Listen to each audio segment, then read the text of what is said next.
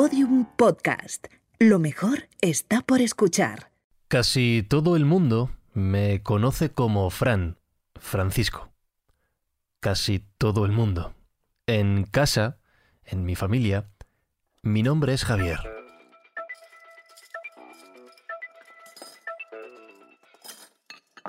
No recuerdo cuándo escogí uno de mis dos nombres, pero sí el motivo.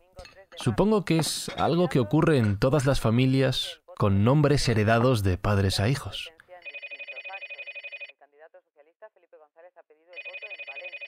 Sí, dígame. Cada vez que alguien llamaba preguntando por Javier, la respuesta era automática.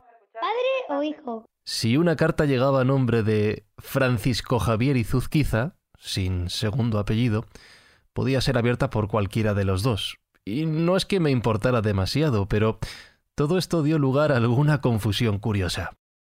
Así que decidí que, de puertas afuera, si mi padre era Javier, a mí me llamarían Francisco. Y así ha sido desde entonces. Mi nombre es Francisco Izuzquiza y estoy buscando una luz.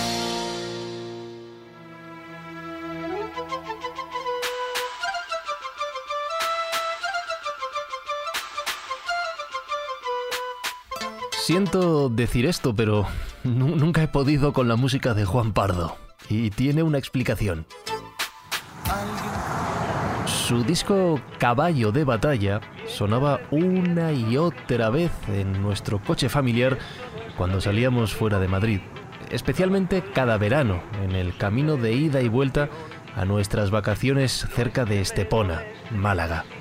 esas canciones que se te pegan en la cabeza aunque no quieras. Caballo que te acercas a mi yegua porque vienes pateando. Porque llama su atención.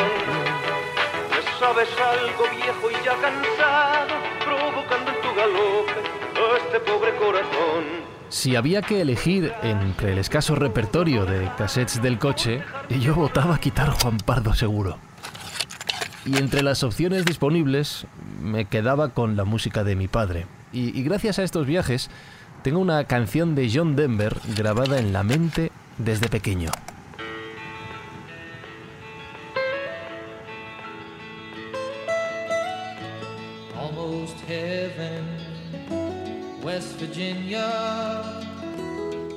Mi padre, Javier, es un enamorado de la música country.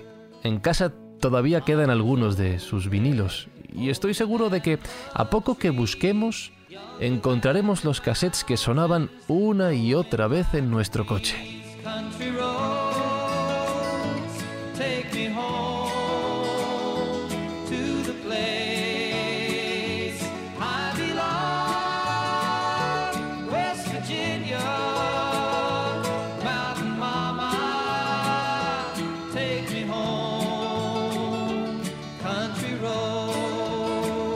Una de sus grandes pasiones en los últimos años es buscar canciones de sus intérpretes favoritos, eh, versiones imposibles de grandes del country que acaban en los CDs que sigue grabando y regalando a sus amigos. John Denver, Marty Robbins. Out in the West Texas town of El Paso, I fell in love with a Mexican girl. Tammy Wynette, Patsy Cline.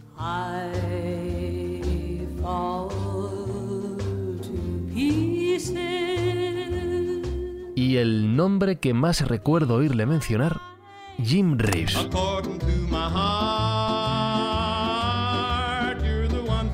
No es raro llegar a casa y encontrar a mi padre escuchando esta música.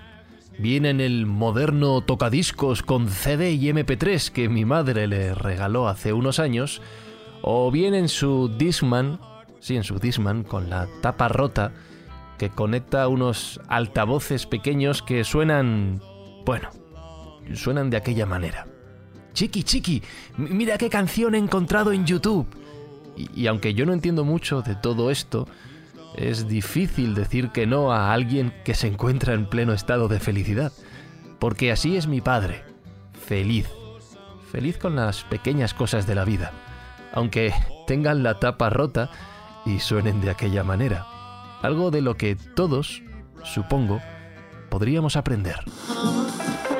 La muerte de otro paciente en Aragón eleva el número de víctimas con coronavirus en nuestro país a 5. Antonio Martín. Sí, un hombre de 87 años que tenía patologías previas, al igual que la mujer que también ha fallecido. El año Comunidad de Madrid. 2020 El gobierno llegó con una palabra que fue entrando poco a poco en nuestras vidas hasta cambiarlas por completo. Coronavirus. Algo que en un principio nos sonaba a chino y que fue acercándose a nosotros hasta llegar a nuestros países, a nuestras ciudades y a nuestros vecindarios. Tanto se acercó que nos cansamos de escuchar sobre ello muy pronto. El coronavirus no era para tanto. Era una gripe muy contagiosa que te dejaba unos días en cama, con tos, fiebre y, y dolor por todo el cuerpo, que no tenía tratamiento ni vacuna, pero que no pasaba de ahí. Era eso, como una gripe. Sí, había casos graves y algunos fallecidos, pero era gente mayor que podía haber muerto de coronavirus como de cualquier otra cosa. No era para tanto. De hecho, era más una molestia que otra cosa. ¿Por qué están cancelando tantos eventos? De, verdad, ¿no, ¿no se nos está yendo un poco la cabeza con todo esto? A nosotros en mi empresa ya nos han cancelado varias grabaciones por este tema. A ver si todo esto pasa pronto y vuelve el sentido común, de verdad. Qué histeria, qué gente. Y encima no sé dónde he dejado las llaves. A ver. Ah, mira, aquí están.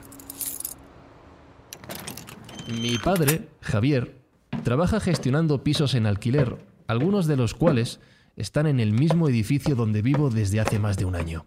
Como yo soy autónomo y teletrabajo bastante desde hace un tiempo, es habitual que nos encontremos cualquier día, charlemos un rato en casa y me invite a tomar el aperitivo en algún bar de la zona. Eh, pero esto es secreto, que no se entere mi madre.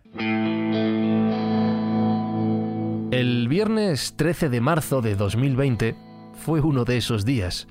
Mi padre entró en mi casa diciendo, literalmente, Estoy acojonao.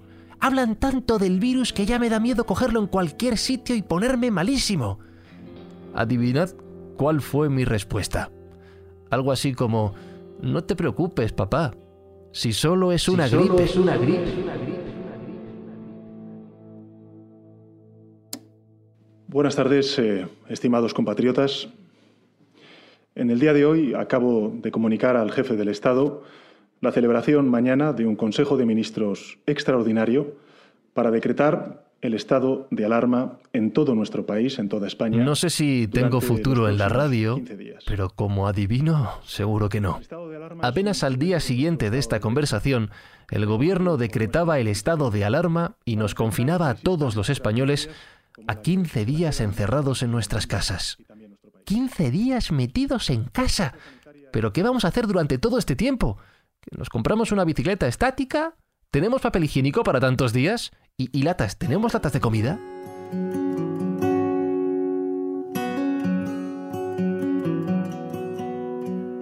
En aquellos días la preocupación de mi padre era otra diferente.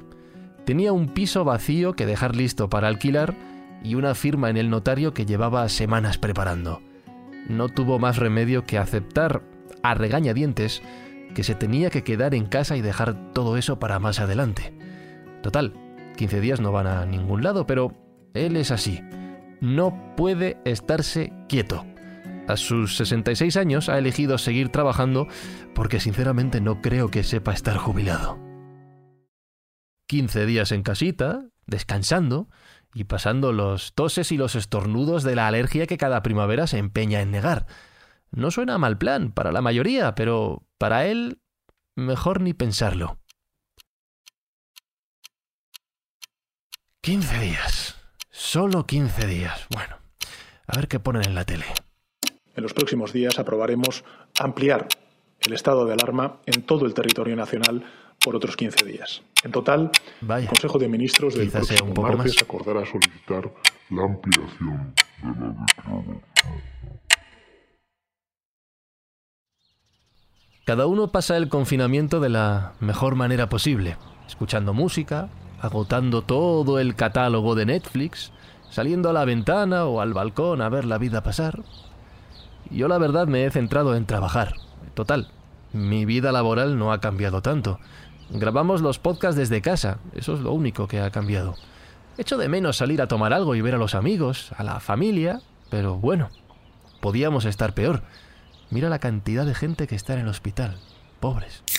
Mi hermana mediana, que está embarazada, y su marido, dicen que llevan un par de días sin gusto ni olfato.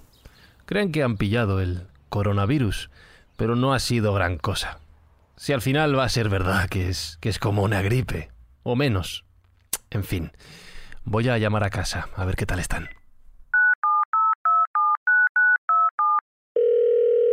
...24 de marzo de 2020. Mi madre tiene fiebre y dolores desde hace unos días. No ha contado nada por no preocuparnos. 25 de marzo de 2020. Mi madre sigue igual. Mi padre tiene bastante tos. Y yo empiezo a estar acojonado. 26 de marzo de 2020. Mi padre empeora. Se lo llevan al hospital.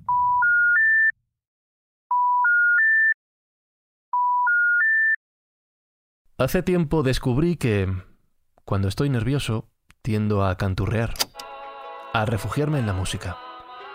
Y supongo que en una situación oscura es normal buscar luz en las canciones de tu infancia.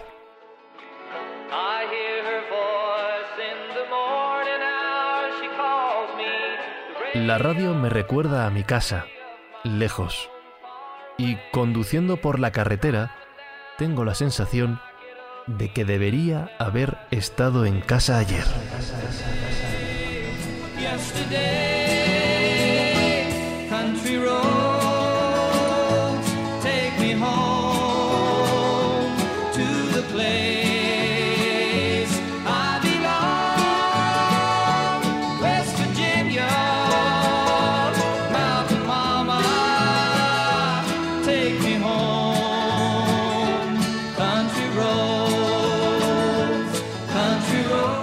Ahí fuera hay gente que lo está pasando muy mal y ayudarles está en nuestra mano.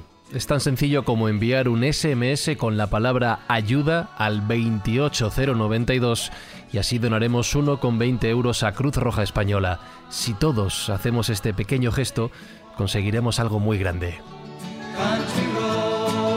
Buscando una luz está diseñado y editado por Alberto Espinosa y escrito y locutado por mí, Francisco Izuzquiza. Gracias, de verdad, por escuchar esta historia.